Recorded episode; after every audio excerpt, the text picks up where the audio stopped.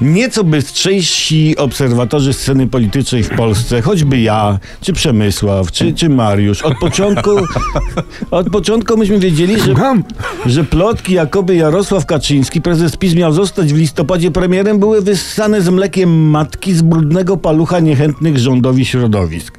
Wiadomym było, że prezes PiS nie zostanie premierem, bo nie chce się pozbawić władzy, a przede wszystkim dlatego, że no, popsułyby się stosunki między nim a sobą. No, no bo jak? Jarosław Kaczyński zostaje premierem i jako prezes PiS będzie, nie wiem co, wzywał siebie na dywanik i opierniczał?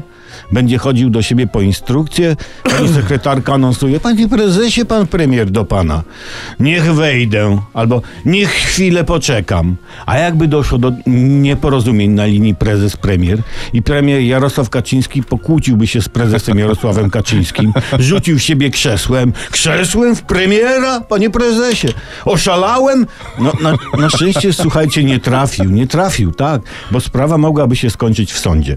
Szkoda, że pan Kaczyński nie zostanie premierem. Stałby się, stałby się jednocześnie twórcą i tworzywem, garncarzem i gliną, gwoździem i młotkiem, a, a później z rozpędu mógłby zostać dodatkowo, oprócz bycia prezesem i premierem, prezydentem. A co? Pierdyknie się coś na ten temat w Konstytucji i będzie. I stałby się wtedy pan Kaczyński twórcą, tworzywem i recenzentem jednocześnie, garncarzem, gliną i dzbankiem, gwoździem, młotkiem i deską.